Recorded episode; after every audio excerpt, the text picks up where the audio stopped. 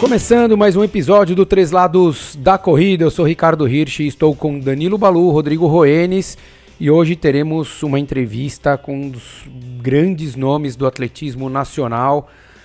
Foi uma inspiração, acho que para muitos de nós. Vimos ali um, um drama, uma conquista, um drama, uma volta por cima e hoje continua falando sobre corrida, falando, levando a corrida como treinador. Sanderley Parrela, ele que foi vice-campeão mundial. Tudo bom, Sanderley? Tudo bom, Ricardo? Bom dia, tudo tranquilo. Obrigado aí por falar conosco. Para mim é uma honra, cara, um, um, dos caras que eu admirei muito desde, desde é, as suas grandes iniciais conquistas. Vi, sofri um pouquinho com você num período, acho que é óbvio, nem se compara com o que você passou, mas a gente tem que lembrar também das coisas boas. Eu acho que mostrou que o esporte faz parte a gente ter altos e baixos. Então eu queria primeiro, primeiro dar os parabéns por tudo que você fez, o ensinou, acho que para para mim, diretamente para muitas pessoas, acho que vão ouvir o programa hoje, cara. Obrigado, viu? Pô, eu que agradeço, Ricardo. Muito bom estar tá podendo participar com vocês aqui. Legal, cara. A gente é, fui atrás de algumas informações suas para a gente não, não para não cometer muita gafe, porque a gente costuma não se preparar tanto aqui, a gente vai muito mais num, num papo de boteco. É, tô, uhum. eu, tô eu, Danilo Balu e o Rodrigo Roenes aqui, os três amantes da corrida e do atletismo. E, e uma coisa que me chamou a atenção, eu queria que você, para a gente começar esse papo, você falasse como é que foi a, a, a, a, a chave que virou para você lá atrás, com seus 15, 16 anos de idade, virar a chavezinha e falar: beleza, tô indo morar nos Estados Unidos, vou treinar, vou me dedicar ao atletismo para querer conquistar o mundo, cara. Bom, é, o que fez com que eu, a chave virasse mesmo foi é, o convite né, que o, o, o, Luiz Alberto de Oliveira, que na época era treinador do Joaquim Cruz, Zequinha Barbosa, Agberto Guimarães, que ele me fez. Quando ele me fez o convite, eu pensei, caramba, pô, esse cara, ele tem grandes atletas, né? Ele já obteve grandes resultados com esses atletas se ele está me convidando é porque ele está vendo algo interessante, né? E aí foi aonde eu comecei a, a, a sonhar mais alto, né? A, a, grande verdade é essa. Eu já tinha, por coincidência, quando eu tinha 10 anos, eu vi o Joaquim Cruz ganhando os Jogos Olímpicos, aquilo mexeu comigo. Nunca imaginei que eu fosse treinar com o treinador dele ou estar treinando ao lado do Joaquim Cruz. Mas quando isso aconteceu, eu imaginei, bom, tô, acredito estar no caminho certo. E, e, e basicamente foi bem isso.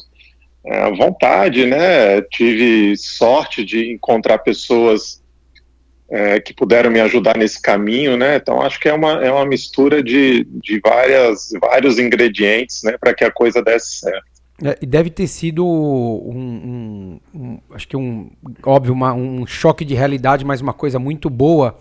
Você sair aí ao, né, aos seus 16 anos, começo ali da década de 90, é, para ir morar nos Estados Unidos, em San Diego, treinar com esses grandes nomes que você falou, Zequinha, Joaquim Cruz, que já estavam já, aí super já. consolidados no, no né, o, o Joaquim já era, já tinha sido campeão olímpico, o Zequinha já, já, já. já uhum. também já tinha tido muitos bons resultados.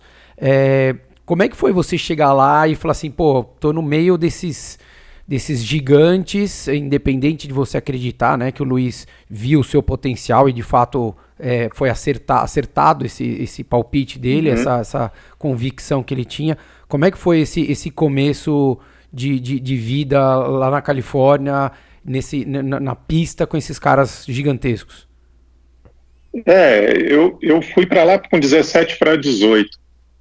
Ou seja, é, eu aqui no Brasil, eu, eu era o melhor na categoria na época, que era o, é, o juvenil, né? Hoje é sub-20.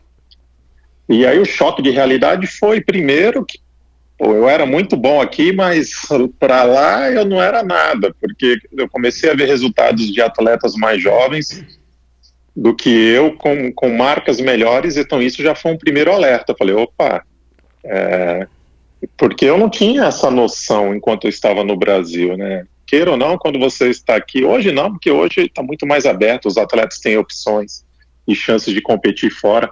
Mas naquela época a gente se baseava pelo resultado daqui. Então foi muito bom eu ter ido embora cedo, naquele momento, até para que eu pudesse ter esse choque de realidade e ver que se eu quisesse ser um dos melhores do mundo, eu ia ter que treinar muito mais. E, e, e, naquela época a estrutura, poxa, eu encontrava lá uma academia aberta 24 horas por dia, é, as pistas de atletismo nós podíamos entrar a qualquer momento. Então, naquela época, isso facilitou muito mesmo. Mas, é, independente de ter ido para os Estados Unidos, o que mais me atraiu realmente foi o treinador, sabe? É, acendeu alguma coisa, falei, poxa, esse cara é muito bom, como eu já disse. Então, a, a minha ida foi mais mesmo pelo treinador Luiz Alberto. Eu, sei lá, acreditava que ele podia é, fazer algo diferente. E uma vez estando lá, com a disciplina dele, eu, eu, praticamente eu virei um atleta profissional, né? Eu tive que virar um atleta profissional, porque eu estava rodeado de tantas pessoas boas que o ambiente me contaminou do lado positivo. Ou eu corria ou eu desistia, só tinha duas opções. E eu preferi continuar, graças a Deus deu muito certo. Você, é, você falou, né, do, do acesso à pista quando você queria, academia. A gente é, Parte disso para a gente ainda é surreal se a gente for pensar isso no cenário Brasil, porque a gente tem uma quantidade de pistas é, ínfimas aqui, se a gente for pensar comparado Sim. ao que a estrutura que existia na, naquela época nos Estados Unidos, se comparar hoje, então uhum. a gente a gente entra, acho que numa depressão profunda, né? Porque é, até o Zequinha falava no, no, no, episódio que a gente fez com ele, o, o que você para montar uma escola hoje lá você tem alguns quesitos obrigatórios de, de esporte, então você tem que ter uma pista de atletismo, você tem que ter uma, uma piscina de uhum. uma piscina para treinamento de natação, é, uma academia, enfim, tem uma série de coisas. E metade do programa olímpico tem que estar tá no, no, no, ali no, no é, como se fosse no contrato que você na hora que você vai com, com fazer a, é, a, a, escola você tem que ter obrigatoriamente metade dos esportes olímpicos ali constando para você poder oferecer estrutura. E a gente vê que hoje no Brasil isso continua, a gente continua muito limitado com relação ao acesso a essa estrutura. É, uhum. algo, é algo que, que você é, consegue acreditar um pouco a, a você a gente ter menos ou não ter tantos atletas é, despontando, brilhando ou despertando o interesse desses atletas a continuar por conta dessa dificuldade, a falta desse acesso, Sanderley? É, Bom, eu, eu fui para lá em 92, para você ver. Naquela época era mais difícil aqui no Brasil. Hoje melhorou? Melhorou. É o ideal? Talvez não. Mas é, eu acho que a, o, o, grande, a grande chave, né? Acho que o pulo do gato que eu digo lá nos Estados Unidos é, é essa parte da escola. É, o adolescente, a criança, desde o high school, ele já é programado, ensinado pelos pais para ele praticar um esporte que provavelmente, se ele não virar um grande atleta, ele vai ter uma, no mínimo uma bolsa de estudos numa universidade e ele vai sair com uma profissão. É, então, eu acredito que o que ajuda muito nos Estados Unidos e talvez poderia ajudar muito aqui no Brasil é essa junção do esporte com a escola. Imagina se aqui nós tivéssemos é, escolas do ensino médio, é, praticamente todas as universidades oferecendo bolsas de estudo, mas um programa de esporte que andasse ao lado é, com, com os cursos, né, com o ensino. Eu acho que seria fundamental. É, algumas universidades aqui tentaram, existem algumas que oferecem bolsas de estudo para os atletas, mas eu acho que ainda não, se nós conseguimos, conseguíssemos trazer para a nossa realidade, mas poder ter um programa bem parecido como esse nos Estados Unidos. Por quê? Porque é quantidade, da quantidade você vai tirar qualidade, não tem como. É, você vê o, o, atletismo americano hoje, muitas vezes o NCAA, que é o campeonato nacional é, universitário, você vê resultados que tem atletas que poderiam estar ganhando grandes marcas, obtendo grandes resultados nos campeonatos mundiais e Jogos Olímpicos. Então, hoje, basicamente, é, são alguns clubes que vão garimpando os atletas, aqueles treinadores do interior do Brasil que muitas vezes fazem mais pelo amor e vão buscando esses atletas e, e, são esses atletas que fazem o esporte, né? Falando do atletismo que nós temos hoje. É. É, mas acho que precisaria de uma massificação bem maior. É, a gente fala do olhando muito para o esporte, mas é como você disse, né? Você no, no, o pior dos cenários na hora que você monta um, um sistema como, como a gente falou do norte-americano, o que acaba acontecendo é que você vai ter é, pessoas que se dedicaram ao esporte, mas não seguiram aquilo adiante, mas se formaram, é, conquistaram uma, uma, profissão, se desenvolveram como uhum. ser humano, tanto no âmbito intelectual, né, que é fazer uma faculdade, quanto é, no âmbito do esporte. E esse cara ele vai ele vai continuar propagando, né, para o filho, para o sobrinho, para quem quer que seja, que o esporte é uma solução, pelo menos é um caminho mais fácil, um facilitador de caminho é, para a vida. E uma coisa que eu acho que a gente aprende quando a gente é, se dedica e se aplica muito, principalmente no esporte, é que as porradas que a gente toma lá, a gente cresce muito. Né? A gente aprende, a gente aprende muito com a derrota, a gente aprende muito com as dificuldades, com o sofrimento, né? Com aquela ou a dor do treino ou a dor de uma entre aspas de uma derrota ou de uma não conquista ou de uma lesão que a gente tem. Como, quais são os pontos aí que você vê, o, o Sanderley, tirando óbvio o caso lá de 2000 do, do, uhum. do, da, do caso do doping, que depois, enfim, tiraram a suspensão, como é que foi? Mas tirando isso, é, ali nos seus 17, 18 anos de idade, chegou nos Estados Unidos, convivendo com muita gente, você começou é, a ver uma realidade diferente e você teve que reagir rápido, né? Para você falar assim, poxa, eu preciso continuar é, me, me doando, me dedicando para eu poder ter é, meu espaço, conquistar meu espaço aqui.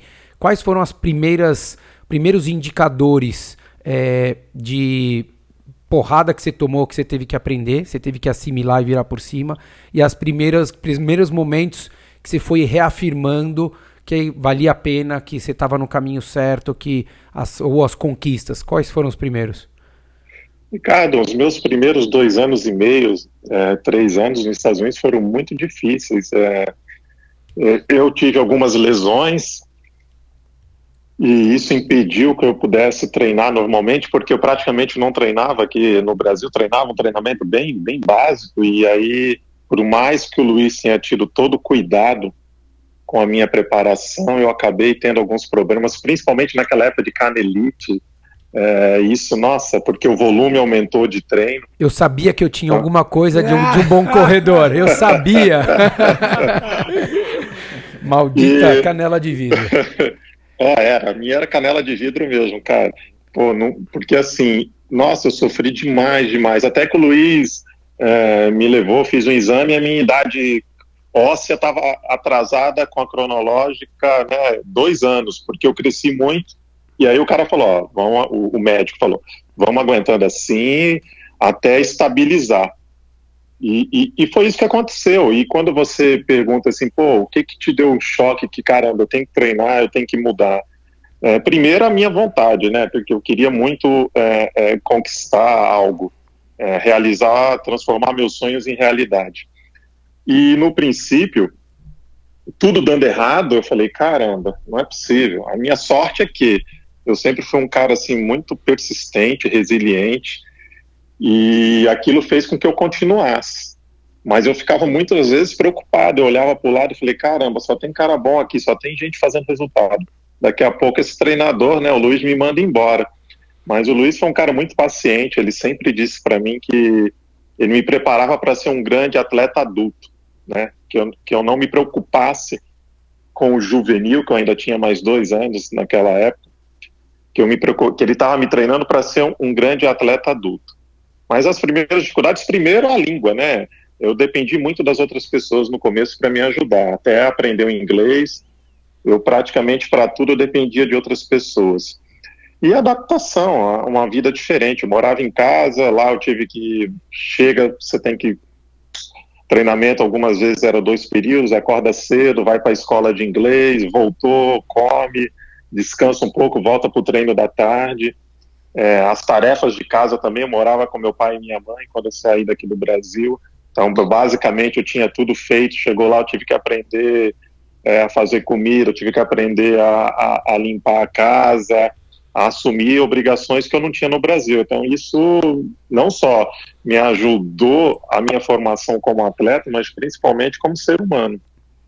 A maturidade como um todo, né? Eu acho que. É, Com é, certeza. É, eu acho que não dá pra gente separar, né? É, um, um, bom atleta, se ele, não, se ele não maturar como pessoa, é muito difícil ele conseguir trazer, difícil. trazer aquilo ali para dentro, né? Porque ainda mais a gente falando é, é, de, um, de, um, esporte como a corrida, que você tem que colocar. Sim, esporte individual, é, não tem como. Exato, você tem que, estar tá muito seguro de si ali, né? E, ou, uhum. ou, ou, ou, você tem que estar tá desconexo de tudo, né? Você não saber o que está acontecendo, né? É que a gente até às vezes brinca que a gente fala que a ignorância é uma dádiva, né? Porque às vezes a gente não sabe o que está fazendo e você vai lá e faz uma coisa boa. Mas, Boa, é verdade. Mas você não se pergunta tanto. É. Exato, você não tem aquele medo, né? Você tem um pouco daquela Sim. coisa meio, meio juvenil, né? Meio infantil de é, vamos lá, vamos fazer. Encarar, você vai lá, encara, faz e vê o que acontece. Exato. E qual, qual foi a primeira, a primeira conquista que você teve lá, o Sanderley, assim, que você falou assim, meu, agora eu, eu, eu, eu entrei no prumo. É, porque a gente sabe, né, adaptação, a gente está falando, óbvio, de alto, de alto rendimento, mas se a gente pegar acho que 99,9% dos corredores, é, primeiro ele vai ter que ter uma sorte tá, gigantesca para ele não ter, não ser aquela pessoa que tem uma certa propensão a ter lesão, porque a gente sabe que Sim. às vezes ele faz tudo correto, a gente tem N casos aí do atletismo nacional e mundial, uhum. que às vezes o cara não, não emplacou tanto por conta de que ele tinha altos e baixos com relação a se machucar, dificuldades no treinamento para manter uma rotina, enfim. E o amador é a mesma coisa.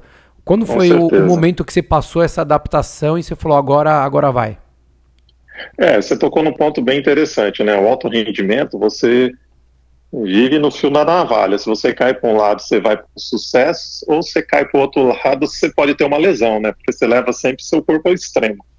Agora, é, eu acho que quando eu consegui dar sequência aos treinamentos, né? Porque, como disse antes, cara, foi muito difícil. Eu tive até uma cirurgia no punho lá, que fui abrir uma janela, quebrou, cortou, ou seja, cara, tive tudo para poder voltar. Mas eu acho que aonde eu vi que as coisas estavam dando certo mesmo, é, 94 já comecei a ter bons resultados, e 95 eu fiz o índice para o Mundial, foi meu primeiro Mundial adulto. Ali eu percebi que, opa, as coisas estão se encaminhando, estão dando certo. Ter conseguido esse índice para o Mundial em 95 é, já me mostrou que o caminho era, é, era esse, né? Acho que foi uma coisa que me mostrou, opa, tá dando certo. É legal, a gente, se a gente for pensar, você tinha o quê? 20, 21 anos de idade, é isso? 21, é. 21 anos de idade, né? Já, já, já fazendo parte ali de um grupo seleto, né? Porque a gente sabia, ainda mais naquela época, é, por mais que se criasse um, um, uma expectativa grande né, do mundo sobre os brasileiros por vir de um, de um Joaquim, de um Zequinha, Sim. que era, era prova distinta, né? Você no, nos 400 e eles no, nos 800. Nos 800. Mas é, o pessoal já olhava e já sabia que dali podia vir alguns outros Joaquins ou outros Zequinhas para poder Sim. brigar e atrapalhar o plano de todo mundo. E foi o que acabou acontecendo ao, a, a, a passado dos anos, assim. Você foi. Uhum. Teve, teve uma evolução bem, bem consistente, né, Sanderley? Você Sim. saiu dessa, desse, desse 95 aí, indo até você chegar ao vice-campeonato mundial em 99 e, e, o, e, o, e o vice no PAN também em Winnipeg, que você foi, assim, tendo resultados muito consistentes, né, atuação consistente, que era o que indicava que você, assim, estava estabelecido e poderia, seria um dos poucos a poder tentar dar de frente com o Michael Johnson numa era que eu, eu falo, é, é difícil às vezes para atleta profissional, porque às vezes ele tem tudo para dar certo, mas ele nasce numa época que é mais complicada. Né? É o nadador com o Phelps, é o nadador com o Phelps, o cara, o velocista com o Bolt, é você com o Michael Johnson naquela época. É, foi isso, foram alguns anos, uns 4, 5 anos muito lineares que você teve, e daí o resultado começou a ficar cada vez mais constante até chegar a bater o recorde sul-americano. Foi mais ou menos esse o caminho, né? É, sim, 95, 96 eu fui para a minha primeira Olimpíada, que foi em Atlanta, é, ou seja, ali eu já estava bem próximo, tinha corrido 45 baixo, 97 eu bati o recorde sul-americano adulto pela primeira vez, abaixando de 45, 98 também foi um ano muito bom, 99 foi o, o ano do Mundial, que fui vice-campeão mundial. 2000 eu fui para a Olimpíada, apesar de todos os problemas, ainda consegui ser quarto.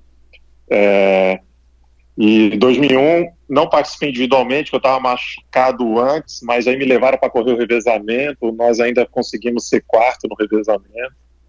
E aí 2001, 2002 tive um problema no, no tendão do calcânio e isso me, me custou aí uns dois anos para recuperar, mas é, o, o, atletismo é isso, é sequência, você tem que ter é, não só é, sequência e constância, né, com os resultados. Então não dá para você. A, acontece, claro, sempre tem aqueles pontos fora da curva que o cara em um ano, dois anos aparece faz grandes marcas, mas esses são as exceções. É um trabalho de quatro, cinco, seis anos ali sequente para você colher lá no sexto, sétimo ano, talvez um grande resultado. Você falou do tendão calcâneo, o Balu saiu correndo e comemorou aqui como se fosse gol na final da Copa do Mundo, porque ele falou, agora eu também tenho alguma coisa. Mas é incrível, ó, é incrível. Assim, eu tô para conhecer algum corredor que já não teve problema ou na canelite ou no tendão do calcâneo, porque são, ah, principalmente quando você corre um volume maior ainda, né? É, apesar de eu ser um, era um velocista, mas eu treinava mais em cima, então o volume, o volume de treino era grande. E são, pô, são duas coisas que quem já teve dor, como você falou na, na canela, e o rapaz aí no tendão sabe que inibe, dificulta demais. Por mais que você queira, é, é, é, limitante e muitas vezes frustrante até. É, eu, eu, eu, eu, nunca tive no tendão, mas minha canela é como a sua, na realidade, assim, acho que a única coisa que a gente se assemelha é a fragilidade na canela mesmo. mas... e a minha é no tendão. E aí o Balu no tendão. No tendão. É, o, o, o, o Balu ele tem o tendão. O Balu o, no tendão. É, o, o, tendão, o tendão de Aquiles dele é o calcâneo, o meu tendão de Aquiles é minha canela. Mas a canela, é. eu, vejo a canela como ela é extremamente limitante. A gente já viu assim Sim. de todo tipo de atleta, de, de velocista até maratonista, Sim. que na hora que pega mesmo não tem, não tem, não tem para onde fugir. Não tem macho, não tem guerreiro, não tem, não, não tem nada. Ali é, é pede dar seta pro lado, encosta e tem que tratar porque senão a coisa não anda. Fala, Balu. Opa, Por... aqui é o Balu falando. É, Ô, Balu, de... tudo bom? Tranquilo. É, 99, né? Você falou do, do vice-mundial, foi, foi Sevilha, é isso? Isso, foi em Sevilha. Aquela sim. prova, para quem não sabe, a prova histórica com o Michael Johnson. É, fala pra gente, cara, como foi né, uma prova super especial para você, mas é também uma prova super especial para a história do atletismo. Conta um pouco pra gente daquela, daquela finalíssima. Então, como você disse, né, na época é, o Michael Johnson ele estava à frente dos demais adversários e eu tive a competência e a sorte ao mesmo tempo de estar numa final onde ele bateu o recorde mundial e eu consegui ser segundo. Então, é, naquela época, o Mundial, é, hoje, Mundial e os Jogos Olímpicos são três tiros, né? São três fases de é, é quartas de final, sem, eliminatória, semifinal e final. Na minha época eram quatro tiros. Então teve é, eliminatória, quartas de final, semifinal e final. Era mais complicado ainda. E foi evolução de, de é, fase para outra fase. Eu comecei muito bem. A primeira fase eu corri 45 17, foi o melhor tempo. Depois teve a, as quartas de final e semifinal. Eu corri 44 7 2, depois 44 37. E aí na final, uma vez, tanto na final é que eu digo, aí tudo está aberto, né? Você tem grande chance de conseguir um, um, um, grande resultado. É uma coisa que me marcou bastante. Eu tinha corrido a semifinal, corrido 44 37 e aí eu voltei, né, para a pista de aquecimento, encontrei o Luiz Alberto e eu estava todo feliz, alegre. Ele me deu parabéns, mas foi a melhor coisa que ele podia ter feito, porque ele me acalmou e falou assim, ó, beleza, você correu 44 37, está na final, mas se amanhã você não pegar a medalha, não muda nada então, acalma, não fique empolgado, porque vai ter muitas pessoas que vão vir falar para você: nossa, você correu muito, tudo, mas nós não, não acabamos ainda a caminhada. E aquilo foi legal, que eu estava empolgado, mas ao mesmo, ao mesmo tempo me deu um, uma chacoalhada e falou: realmente, não acabou ainda. Porque aí você vê, você chega na, no, na, na, vila, você chega no hotel, os atletas vêm te cumprimentar da, brasileiros, nossa, você correu muito. E se você não tivesse, se eu não tivesse tido aquela conversa com o Luiz, talvez eu poderia ter achado que aquilo já estava bom. E aí, a, a, partir do momento que o Luiz falou, não, vamos entrar nessa final, que se você melhorar seu resultado um pouquinho ou repetir, você tem grande chance de pegar a medalha. E uma vez, pô, eu estava muito confiante, porque eu estava preparado. Quando você está bem preparado, por mais que você tenha uma ansiedade, um pouco de medo, isso você controla. E, pô, só lembro da largada, é, a, a, ideia era passar forte, tanto que eu, eu fui o atleta que passei mais rápido, o primeiro 200. E fiz a minha corrida, sinceramente, eu só, só fui perceber, claro, eu vi a hora que o Michael Johnson passou, foi perto dos, antes dos 300 metros ele passou, mas a hora que entrou na reta final, eu percebi que eu tinha, eu estava ali no grupo, brigando por medalha. E faltando uns 30 metros, quando eu vi que eu estava encostando no americano, um outro americano, o Jerome Young, que estava na frente, e eu vi que eu estava chegando, chegando, pô, isso te dá mais energia, te dá, dá, dá muito mais força. E, sem dúvida foi um dos momentos assim é, mais felizes, né? Um dos mais felizes na minha carreira, porque você é, muitas vezes as pessoas enxergam aquele momento só, né? Aquele momento ali da vitória, da conquista. Só que quem treina sabe que caramba tem muita coisa atrás, tem muitas coisas que deram certo, algumas coisas não deram deram errado. E quando você vê, quando você faz essa soma e você vê que no final ficou positivo e você consegue alcançar um, um grande resultado, é, é, muito gratificante. Então, assim, foi uma realização de um, de um grande objetivo. A gente treina para isso, para buscar. Claro que tem um monte de outras coisas envolvidas que a conquista te traz, mas basicamente, para mim, era a realização pessoal. É, e, e eu acho que quem, quem, não, quem não assistiu ou não lembra de, dessa prova. Essa prova é muito legal, pode, vale a pena. Eu já vi pode, várias é, vezes. Coloca lá no YouTube, você vai ver. É, e eu acho que na hora que você falou desse papo com o Luiz, o que me, o que me veio à cabeça aqui é que muitas vezes acho que essa conversa foi o estopim para aquele momento onde você começou a acreditar, que você começou a chegar uhum. nos atletas ali e passá-los, né? Porque aos olhos da TV todo mundo olhava e falava, poxa, ele está em sexto alguma coisa Sim. assim, né? E daí, uhum. e eu acho que é o momento onde quando o atleta ele é, mira ele ir bem e não necessariamente já estar satisfeito com a conquista que ele já Sim. teve, é aquele momento que é o que você falou, você fala, poxa, vamos para cima, daí você chega em um, te dá aquela energia para você poder ir, e isso a gente tá falando de uma prova de 400, mas se a gente levar isso pro para uma corrida de 10 mil, de 5 mil, enfim. Sim. É aquela hora que você tem que, de fato, colocar a cabeça no lugar e acreditar e saber, de fato, que você está no caminho e nunca se, se conformar ou aceitar que aquilo que você fez que foi bom é o suficiente. Você tem que ter uma, uma busca, acho que incansável, né, Sanderley, de você é, evoluir e querer conquistar cada vez mais. Tem que ser assim. Mesmo na prova de 10 quilômetros, talvez aquele um quilômetro final, dois quilômetros finais, você acha, pô, não tem energia e você arruma força, ou numa maratona, que tem, tem, tem alguma parte que, pô, muitos atletas falam, talvez os 30 quilômetros, que é, é um choque quando você chega ali, e, e aí é a vontade, claro, você tem que estar preparado, sim, mas muitas vezes, a maioria das vezes, a mente, né, não é só corpo físico, a mente tem que estar preparada para para andar junto, senão fica muito difícil. A gente teve um exemplo disso, desculpa te, o Balu é a segunda, terceira vez sim, que ele ia falar, eu interrompi ele, mas... Opa, eu também. Por isso que eu falei, aqui é papo de boteco, a gente vai, só falta cerveja. É, mas o, a gente teve, a gente ouviu muito disso até do Marilson, né? Ele falou que no, quando ele bateu, sim, sim. Ele, ele fez o recorde é, brasileiro, né? Da, da meia maratona. Que, que, ele falou, ele falou assim, poxa, ele falou, cara, eu achei que eu, quando deu 10 km ele achou que ele não ia chegar no final da prova. E foi, ah, foi, foi, foi e conseguiu fazer. Então, é, por isso que eu, eu, gosto às vezes de elucidar isso, sendo ele sabe do, do 400 até a maratona, porque às vezes a gente esquece e a gente pensa muito só nessa realidade, mas a gente começa a resgatar aqui as informações e a gente vê o quanto é importante esse poder mental.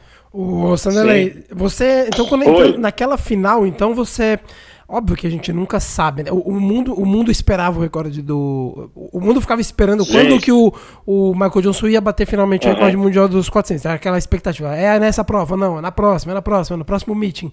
É, uhum. Óbvio que você não tem como falar assim, não, eu vou entrar pra prova e vou. O pódio é meu. Então, assim, quando você entra nessa prova em Sevilha, você entra com confiança de que você tenha a, a, o talento, a capacidade, o treinamento, mas você entra naquela prova, você entra sem saber ainda o que vai ser dela, é isso?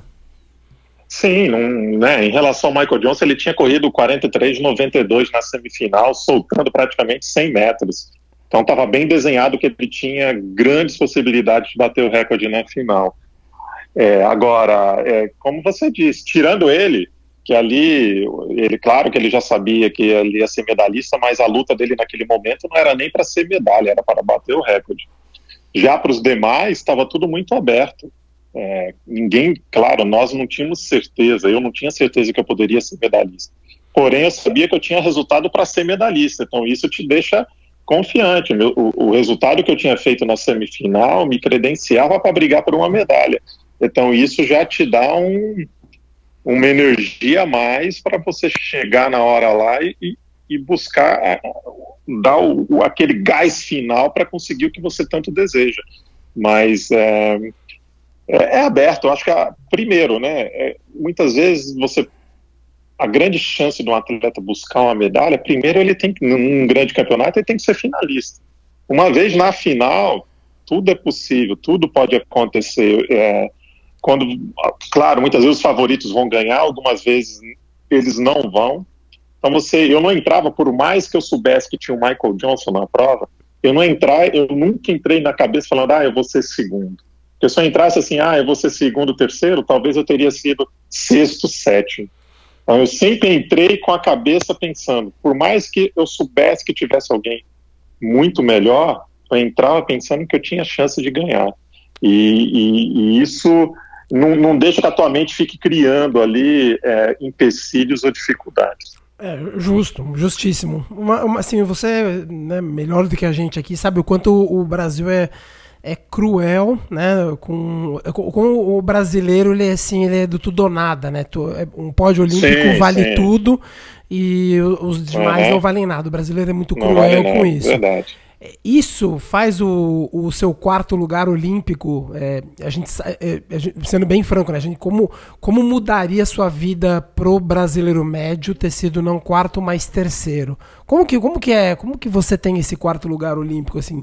Como atleta, como pessoa, como que você, pode, como você encara? Posso, vamos fazer o seguinte, Sanderley, vamos, vamos falar um pouquinho uhum. antes, é, que pode. só pra gente entrar, porque acho que nem, nem todo mundo sabe que é, uhum. no final de junho, né, você teve o, o, um exame de, de doping que deu com uma substância, Sim. eu não lembro qual era o nome da substância, uhum. e daí você e o Luiz entraram com, com para recorrer, enfim, mandaram até um, um, um, um rapaz junto para fazer a contraprova, e daí identificou que tinha, tinha algumas, algumas alterações nas amostras, e daí é, vocês conseguiram, naquele mesmo ano, vocês conseguiram reverter, dar, tirar a suspensão né, por, por uso de, de substâncias é, uhum. proibidas, para você poder competir nos Jogos Olímpicos de 2000, que aconteceu no segundo semestre.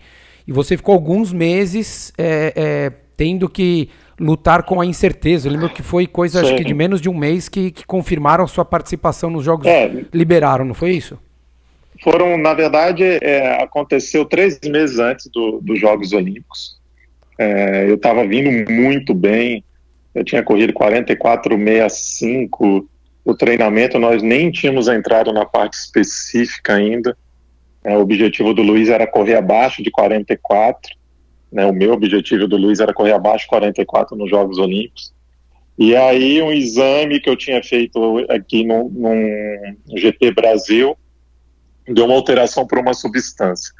Quando foi anunciado em junho, enquanto não, não saísse o resultado final, eu tive que ficar suspenso provisoriamente.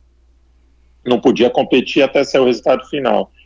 E nós conseguimos provar, né, teve o bioquímico, tudo, que houve uma falha do laboratório, o laboratório errou. E aí, na verdade, eu fui liberado para participar dos jogos faltando cinco dias, cara. Na verdade, foi bem em cima, porque é, eu, vi, eu cheguei, eu estava nos Estados Unidos, eu cheguei na Austrália faltando, na verdade, cheguei na Austrália faltando cinco dias, e eu tive a certeza que eu ia poder participar faltando três. Né? Então, pô, imagina você sair de um fuso horário da Califórnia. Na verdade, eu já estava em Clemson, na Carolina do Sul, nessa época. para lá, então eu peguei um fuso horário de quase 14 horas e três meses. Desses três meses, eu treinei um mês e meio, que praticamente um mês foi muito difícil de treinar, até você assimilar isso tudo, é saber que você é inocente, você de repente é, é, é acusado de algo que você sabe que não fez. Mas, graças a Deus, conseguimos provar que foi uma falha do laboratório e eu ainda consegui ser quarto nos Jogos Olímpicos. Né? Na verdade, foi o melhor resultado individual, foi o meu ainda da, da delegação naquele momento. É, eu, lembro, eu, lembro, eu lembro certinho a, a cobertura da imprensa, né? Porque sim, sim. É, eu lembro que falaram, o Sanderley chegou e não sei o que lá, e daí ele vai poder participar. E eu lembro que eram dois personagens nessa Olimpíada que a gente não sabia se iam participar ou não, que era você e o Guga, o Gustavo Kirten, porque uhum. foi naquela Olimpíada que deu problema com patrocínio, que ele era de Adora e não sei o que lá, enfim. Sim, sim, não podia usar. Exatamente, é. foram os dois atletas e, e, e, na realidade os dois que a gente. É, eu sempre amei o, o esporte olímpico e acompanhava. E, e eu, a gente sempre brincava, às vezes, de fazer um bolão, de, né, falar, pô, quantas medalhas, quem traz medalha e tudo mais. Sim, sim. E para mim eram dois que teoricamente trariam, porque você, é, eu até é, gravei eu várias... credenciado pelo resultado do, do ano anterior e o Guga tava jogando muito naquela época. Exato, né, foi, foi o ano, uhum. inclusive, que ele também ganhou o Roland Garros, né. Sim, é, sim. E, e eu, eu lembro que, assim, a gente, é, eu, eu falei para muitas pessoas e falo até hoje que para mim tem, tem, tem, tem pelo nesse ovo. Óbvio que você não pode falar nada, mas eu falo por você. Não sei se você partilha disso ou não, mas é, que, que eu acho que tinha muito medo de muita gente de você incomodar é, ali uma conquista ou. É, porque a gente sabe que é o que você falou, uma coisa é um, um trials americano, outra coisa é uma Diamond League que agora mudou de nome também de novo. É uma coisa era os Sim. Jogos Olímpicos, outra coisa era Jogos é, Campeonato Mundial. A Olimpíada ela tem um peso muito grande, não é só para o brasileiro. Sim. Né? Claro. É, e a gente sabe que isso envolve também muito dinheiro, tem muita politicagem, uhum. tem muito dinheiro, muita coisa envolvida. E na hora que olham, né, nada pessoal, mas um Tupiniquim vindo querer ser segundo no Mundial um ano antes de uma Olimpíada, é, numa prova que não era nossa, é, e tinham grandes nomes mundiais ali, para mim é, foi muito claro que, que, que teve alguma coisa muito estranha nisso tudo, porque é, assim era é o que você falou, 44 60 e alguma coisa num treino. Você pode ter é, certeza se... que é 44 baixo, 44 é, 10. Eu era bronze. Se eu, se eu tivesse repetido esse resultado, que o bronze foi isso, 44,70 ou 44,60 alguma coisa, eu tinha sido bronze, ou seja, estava muito ao alcance é, a, a, medalha. Tanto que o Michael Johnson ganhou, se eu não me engano, com 43 e 80 alguma coisa. Foi um ano que ele também teve um.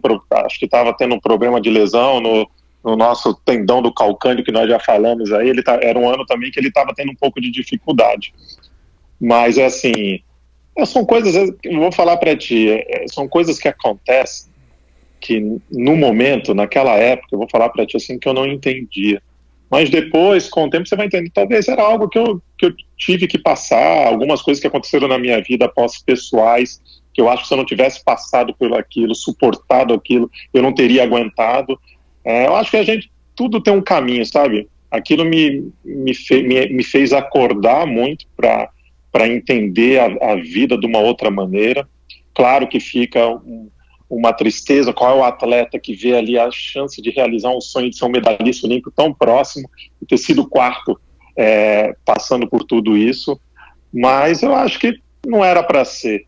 É, claro que a gente fica com aquele ser, você levantou aí várias hipóteses, né, que também eu sei que isso é, pode ter, ter acontecido, mas eu encaro hoje, até para me poder viver e seguir, seguir em frente, que não era para ser, talvez Deus não tinha isso reservado na minha vida.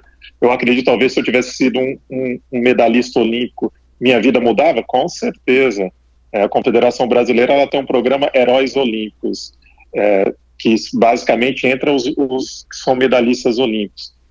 E eu não sou considerado um herói olímpico. Então, isso me pelo atleta que eu fui, a constância que eu fui, os resultados que eu tive, que na época seria o equivalente à a, Diamond League, etapas que eu ganhei, a final, que era a Golden League na época que eu ganhei também a final. Então, é, eu fiz muito pelo esporte, pelo atletismo e não sou considerado por causa desse detalhe que é um grande detalhe, né? Você é. ser um medalhista olímpico é uma coisa que te te muda de, de patamar. No meio do esporte, no atletismo, ainda sou muito respeitado, porque as pessoas sabem os meus resultados. Mas é aquilo que você disse: o brasileiro, ou você vence, muitas vezes, nem o segundo e o terceiro é, são resultados muito válidos para o brasileiro na média, né? Mas uma medalha olímpica, as pessoas entendem que aquilo opa, foi bom. Um quarto já não. Quarto, quinto, quarto em diante, as pessoas já não veem com, com grandes olhos. Quem é do esporte sabe que a dificuldade para você estar numa final olímpica é muito difícil, mas claro que a cereja do bolo é a medalha olímpica, sem dúvida. Fala, Sanderley, é o Rodrigo aqui. É, diante... Ô, Rodrigo, tudo bom? Tudo jóia. Diante do que você acabou de falar, né? É, e aí, isso é um, é um, um assunto que a gente, eu, Balu e o Ricardo, a gente fala muito aqui. A gente uhum. vê com, uh, com maus olhos até com relação a outras modalidades do ponto de vista de confederações. É, você acabou de falar esse não reconhecimento. Se a gente considerar desde o momento que você saiu é, do Brasil para ir treinar e fazer tua carreira como atleta profissional lá fora, é, gente, de uma maneira geral, do, da, a partir do momento que você iniciou esse processo até o momento que você decidiu aposentar, é, a confederação ela teve mais do, vamos dizer assim, do seu lado é, ou não? Você sentiu falta do respaldo da confederação de uma maneira geral por parte dos atletas é, do atletismo? Porque o que a gente vê, é, isso não é. Eu, meu ponto de vista, acredito que o do Balu e do Ricardo também, atualmente uhum. a gente vê o atletismo brasileiro, infelizmente, sucateado, diante de uma série de coisas que vêm acontecendo.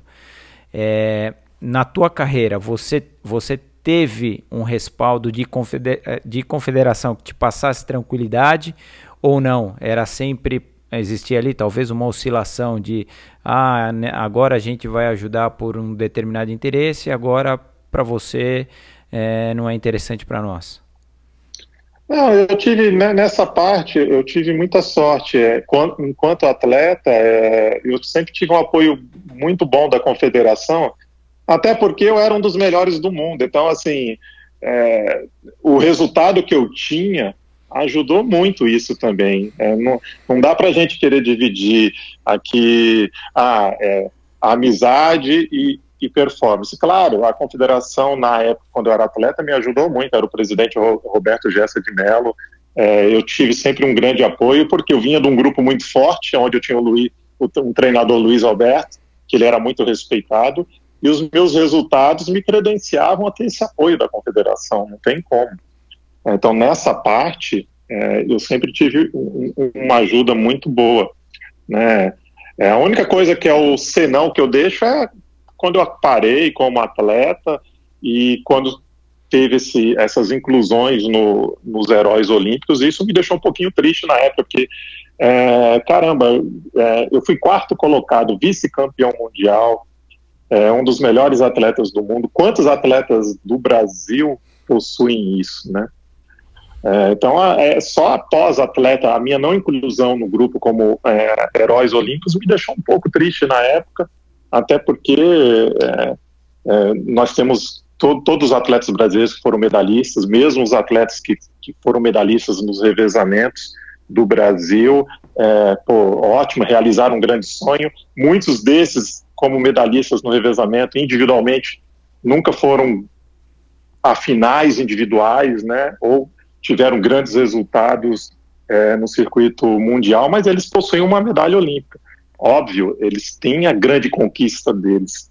Mas não só eu, tem outros at grandes atletas que ficaram de fora. Tem o Eronildes Araújo, tricampeão pan-americano é um cara que foi ícone, né, no, no 400 metros com barreira. Ele foi quarto também, também não, não foi? Ele foi quarto, acho que em 96, não foi? Ele foi, ele foi, ele foi quarto no Mundial, ele foi quarto com o mesmo tempo do segundo colocado, e na Olimpíada ele foi em sétimo, agora em Sydney ele foi finalista também, agora eu estou em dúvida, eu acho que em Sydney ele foi sexto, eu acho, ou quinto. É, na, na, verdade eu ia chutar nem em Sydney, eu ia chutar Atlanta.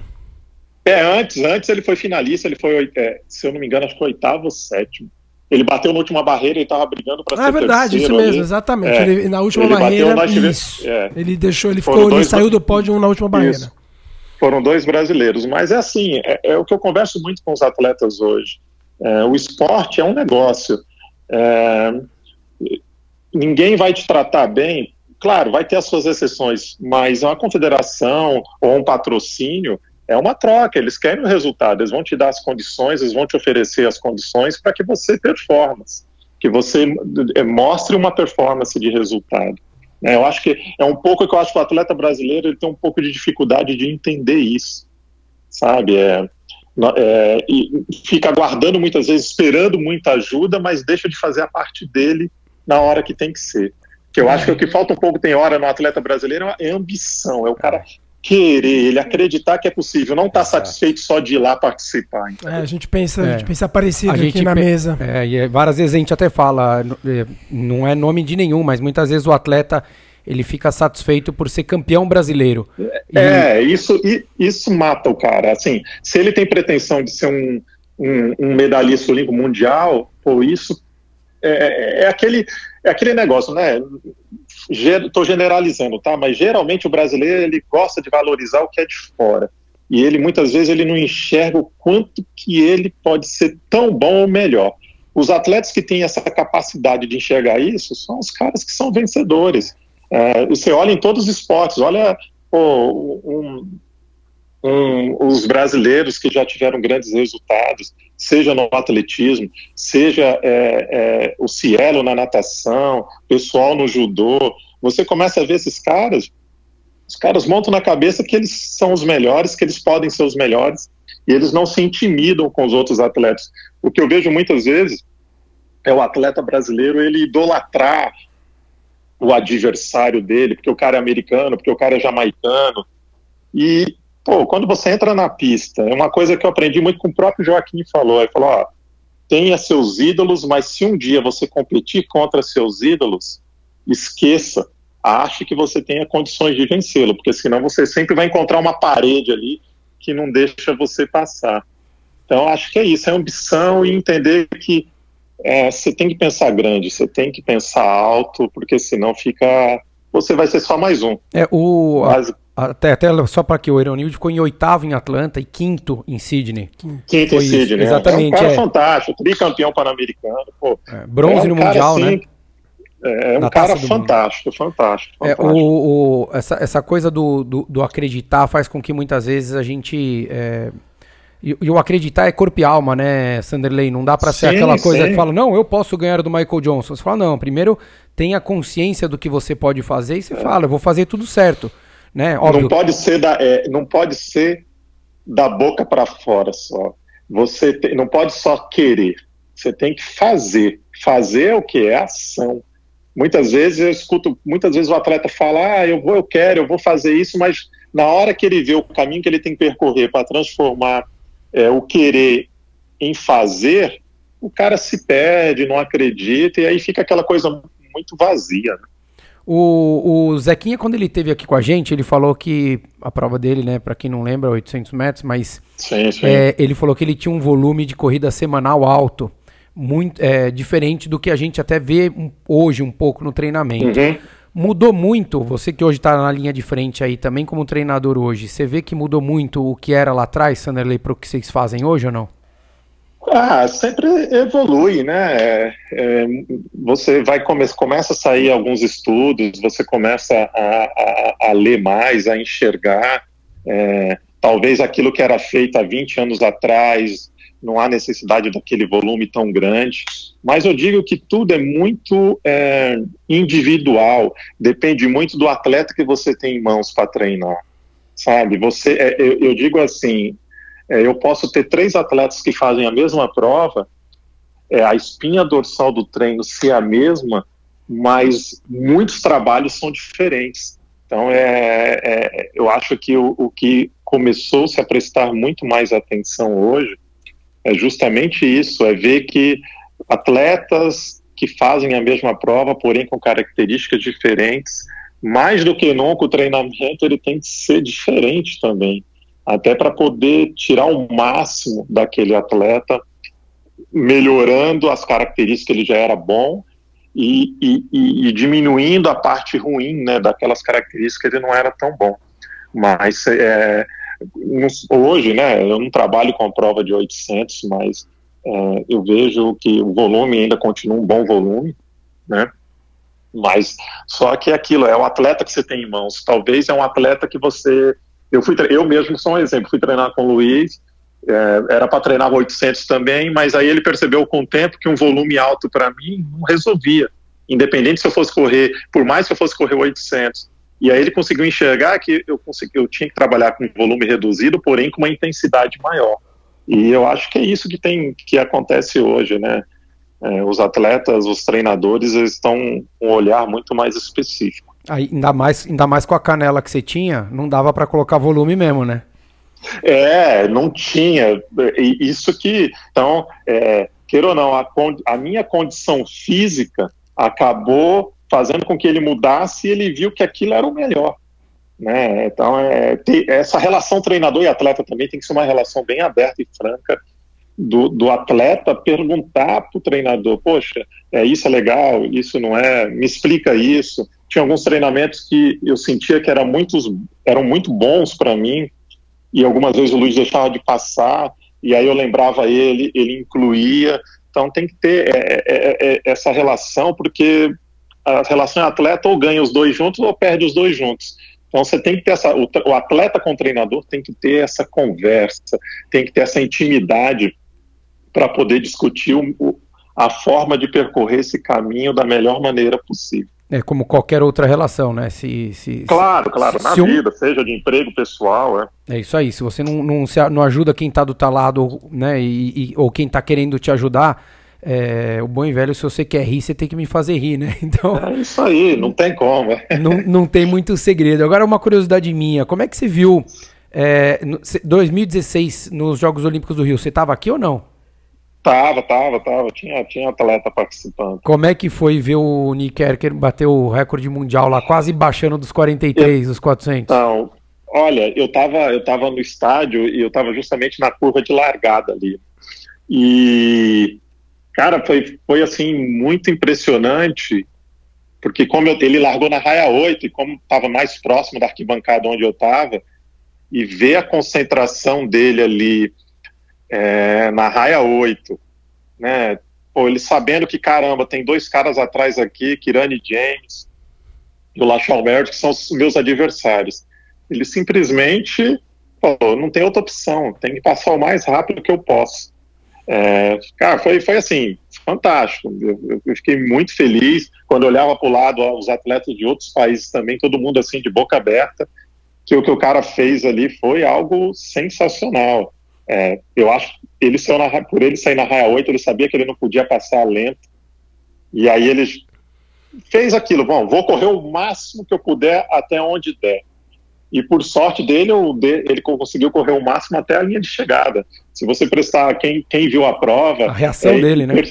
É, e percebendo ali, quando entrou na reta final, parece que os caras iam encostar nele, mas passou 10, 15 metros, ele começou a ir embora. Ou seja, é a vontade de realizar. Eu não acredito que ele estava pensando em recorde ali, ele estava pensando simplesmente em vencer. Só que a forma com que ele correu, nossa, foi uma forma assim muito bonita. E eu até te digo, eu acho que se se o Michael Johnson tivesse alguém na época desse nível correndo contra ele, eu acho que o Michael Johnson teria corrido abaixo de 43. Você, porque... viu, você viu o Michael Johnson como um, um, um, um corredor melhor do que o Nick Erk?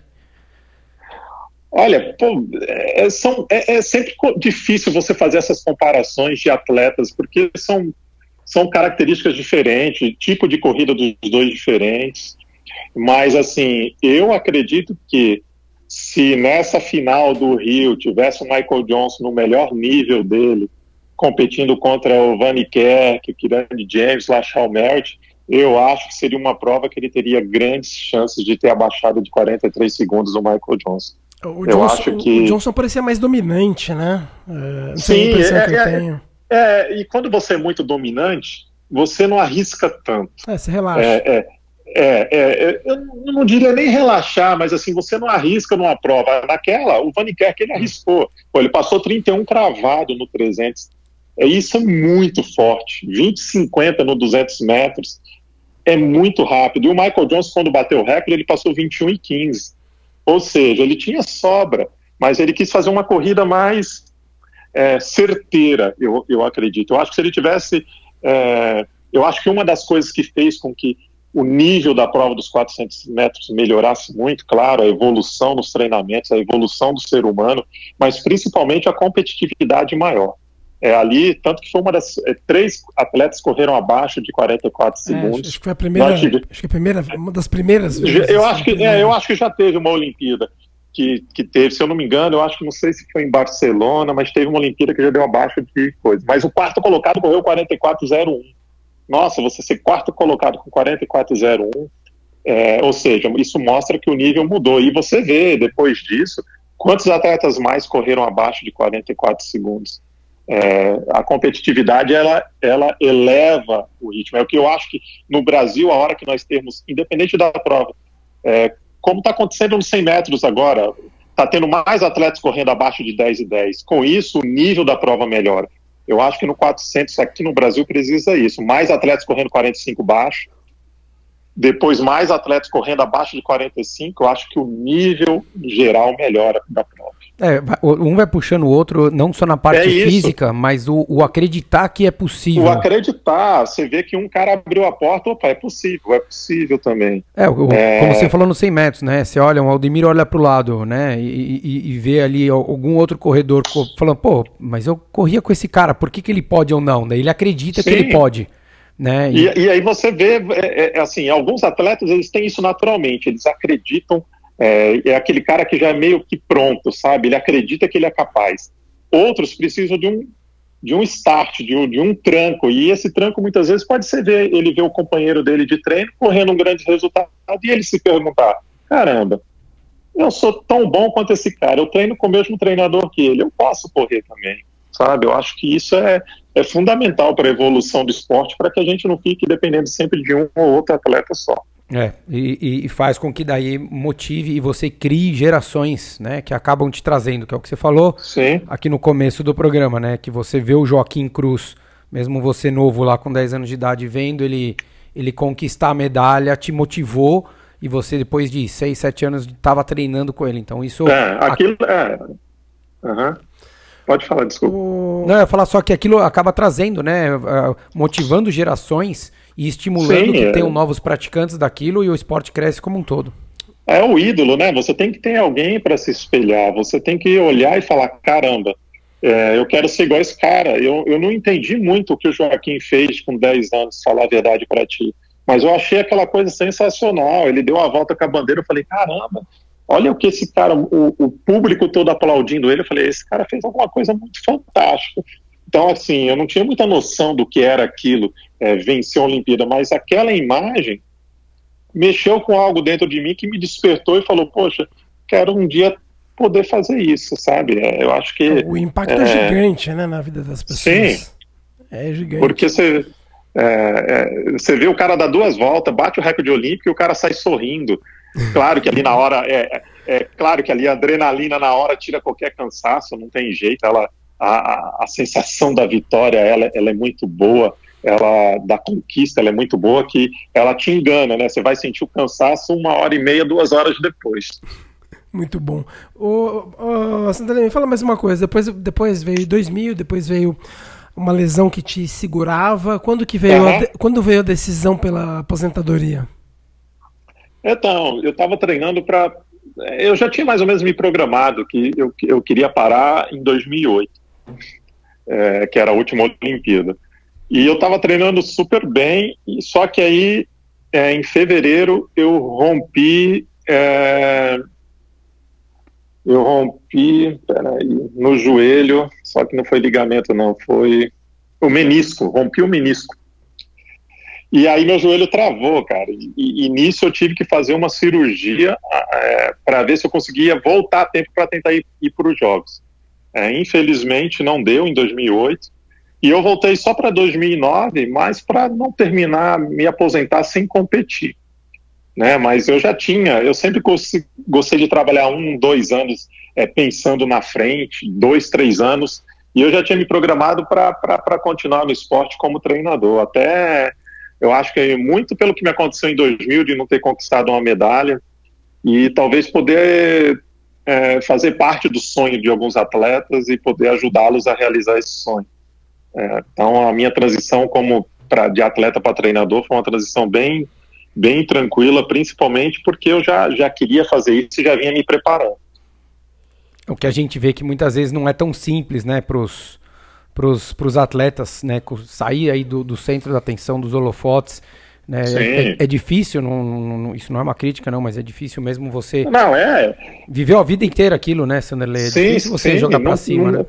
É difícil, só que, assim, é, é difícil, mas você tem que dar esse passo à frente, até porque, é assim, o que me motivava a manter no esporte? realizar os meus objetivos é, e ter condição de competir de igual para igual. A partir do momento que você começa a não ter mais condições de competir de igual para igual, pelo menos para mim, não fazia mais sentido continuar. É, ter sido o atleta que eu fui e, e, ter sido um grande atleta e começar a ser um atleta mediano para baixo. Então é, é, era complicado. E eu, eu, dei a sorte também que a transição eu acabei, eu não senti que muitas ah, você sentiu a falta de ter parado de correr. É, não, cara, eu não senti. Eu, senti, eu sinto a falta da vitória, né? Aquela sensação da vitória é, é indescritível. É, é uma coisa assim muito é, que não dá para falar com palavras. Mas a minha transição, como eu continuei no esporte, é, no atletismo como treinador, foi bem, foi bem bacana, sabe? Eu continuei no meio, fazendo outra coisa, mas eu continuei no meio, então não sofri tanto. E você tem dado uma corridinha ou não? Rapaz, eu vou falar para ti. É, eu comecei tem uns, tem uns dois meses, porque caramba, pô, eu corria com 70, 76 quilos, hoje eu tenho 91. Mas com 1,94m, né? Vou é, explicar para todo mundo. Calma, ser, gente. Apesar, apesar de eu ser alto, não continua ainda, né, tirando na bochecha a barriga um pouquinho, mas é algo que eu quero, que eu quero é, é, voltar mais pela parte saudável. O problema é que é, um ano atrás eu voltei a treinar para manter a saúde. Só que você tem aquilo de competição dentro de você, de querer rodar mais forte. Você começa a rodar, vou rodar 5 km, 6 km. Daqui a pouco você quer, você começa a olhar no relógio, ah, hoje eu tenho que fazer mais rápido. Então isso é que mata, porque o corpo não suporta mais. A mente, a mente ainda é de um atleta que quer competir. Só que, pô, não dá. Eu, eu comecei a fazer alguns tiros. E aí bate, ah, agora eu vou fazer mais forte esse tiro, vou fazer. Aí você começa a sentir dor de ácido lático. Você começa a sentir aquela dor de treinamento que você passou uma vida toda fazendo. Eu falo, não, não, não. Não quero mais isso. Marilson, falou exatamente a mesma coisa, Sanderley. é incrível, cara. Se você precisar de um treinador pé de break que faça você correr devagar, é só falar comigo. Opa, mas eu vou falar para ti. A ideia é essa. Eu tenho que pôr na minha cabeça assim: corre para a saúde, para emagrecer, para manter a forma. Porque quando você começa a ficar olhando no relógio, aí você fala, ah, vou fazer mais rápido hoje. Aí você começa a ter aquelas dores, cara, de antes, eu falo, não posso, gente, não, ah, não, não faz sentido eu sofrer mais como eu sofria antes. Então, o, o que pega mais para mim hoje manter atividade é entender que é uma atividade que me dê prazer e não me desgaste tanto. Porque é fogo você ser competitivo, como você falou do Marilson aí. É, passa uma, duas semanas, três, você começa a olhar no relógio e fala, oh, vou fazer mais rápido, vou fazer mais rápido. É duro isso. É, não, e, e, o corpo de vocês, é, se, se, se um amador que já fez atividade física a vida inteira, quando ele resolve voltar, o corpo já reage bem, o de vocês melhor ainda, né? Ele tem uma. Não, é, é incrível. Cara, é incrível isso que você falou. É, pelo menos eu, é, é uma resposta é, é muito rápida. Principalmente, claro, que aí vem, vem os outros problemas, mas articulares, tudo, mas a parte muscular ela responde é, pum, é, bem rápido mesmo. É isso aí. É, que legal, muito bom saber disso aí, mas segura aí, meu, faz um pouquinho. Qualquer coisa, vem, no, vem, vem, com a gente que a gente faz um, um corre-caminho aqui. Você vai ver só, dá para conversar. Eu... Eu, cara, eu vejo você aí nada, pedala. Nossa, queria ter coragem para fazer isso. Não, eu também queria, agora eu já passo, já perdi essa coragem. é, maravilha. Sanderley, queria agradecer, cara, pelo papo aqui, pelo meu, mais de uma hora de papo. Excelente, muito bom. Parabéns pelo, pelo que você fez. Muito obrigado pelo exemplo que você deu para todos nós aqui, de tudo, cara, de é, é, salientando aí o, o quanto a gente também tem que encarar de frente as, as coisas boas e as, e as dificuldades da nossa vida. Sem dúvida. E, e, mostrando que o esporte faz parte da nossa vida e que a gente vai ter que carregar e trazer o máximo de gente para poder colocar isso no, no, dia a dia deles, cara. Muito obrigado pelo papo e por tudo, meu. Valeu. Pô, eu que agradeço. Foi um papo muito bacana, bem, bem tranquilo. Fico feliz. Agradeço mais uma vez o convite. E é isso. Vou, vou tentar seguir o que você disse. Tentar voltar devagarzinho aí para correndo ali num pace mais, mais calmo. Tá? Mas mais uma vez, pô, obrigado mesmo de coração. Foi muito bom poder falar um pouquinho aqui da, da minha carreira, com, como as coisas aconteceram. Desejo tudo de bom para vocês e para quem vai ouvir também. Legal. Grande abraço. Obrigadão. Valeu, um abraço, abração. abração, cara. Até mais. Valeu, valeu. Tchau, Até, tchau. tchau, tchau. Cara, como é bacana a gente ouvir isso, né, de um, de um, de um atleta que viveu em todas as, as, as esferas do esporte profissional e, e dificuldades, né, cara? Ali o, a história dele do doping foi mas assim, se a gente sofreu vendo, né? É, o que o, o que o Rodrigo fala, né, Rodrigo, que todo mundo vê as pingas que você toma, não vê um monte de capote que você toma. É, né, vê um monte de Doritos que ele come, mas não vê ele passando mal é, semana passada. É, não vê ele passando mal. mas eu acho que é, é, impressionante, acho que ficam muitas lições aí, né? Eu acho que o ou de você encarar as dificuldades, de mesmo nos momentos mais difíceis, você continuar acreditando naquilo que você é, naquilo, naquela capacidade que você tem, no que você é, sempre lutou por aquilo. Né? A relação dele com o treinador, com o Luiz, é, pô, foi com 17 anos de idade, imagina se levar um, um, Morar no exterior, um idioma novo, né? Nossa. Outra realidade de tudo, né? Então, assim, é, é muito bacana a gente conseguir ver esse tipo de coisa e trazer para nossa para nossa vida um, a, a, a mente exemplo. desses caras é muito diferente é muito diferente de uma pessoa normal de um praticante amador você, você vê que esse cara é completamente diferenciado porque por cara ser medalhista vice-campeão mundial finalista olímpico quarto lugar cara é diferente tem que ser diferente tem que ser mesmo é isso aí então espero que vocês tenham gostado a gente gostou muito de falar com ele eu particularmente sempre gostei muito do, do, do Sanderley e, enfim, história mais uma história bacana que a gente conta aqui para vocês. Espero que vocês tenham gostado. Um abraço.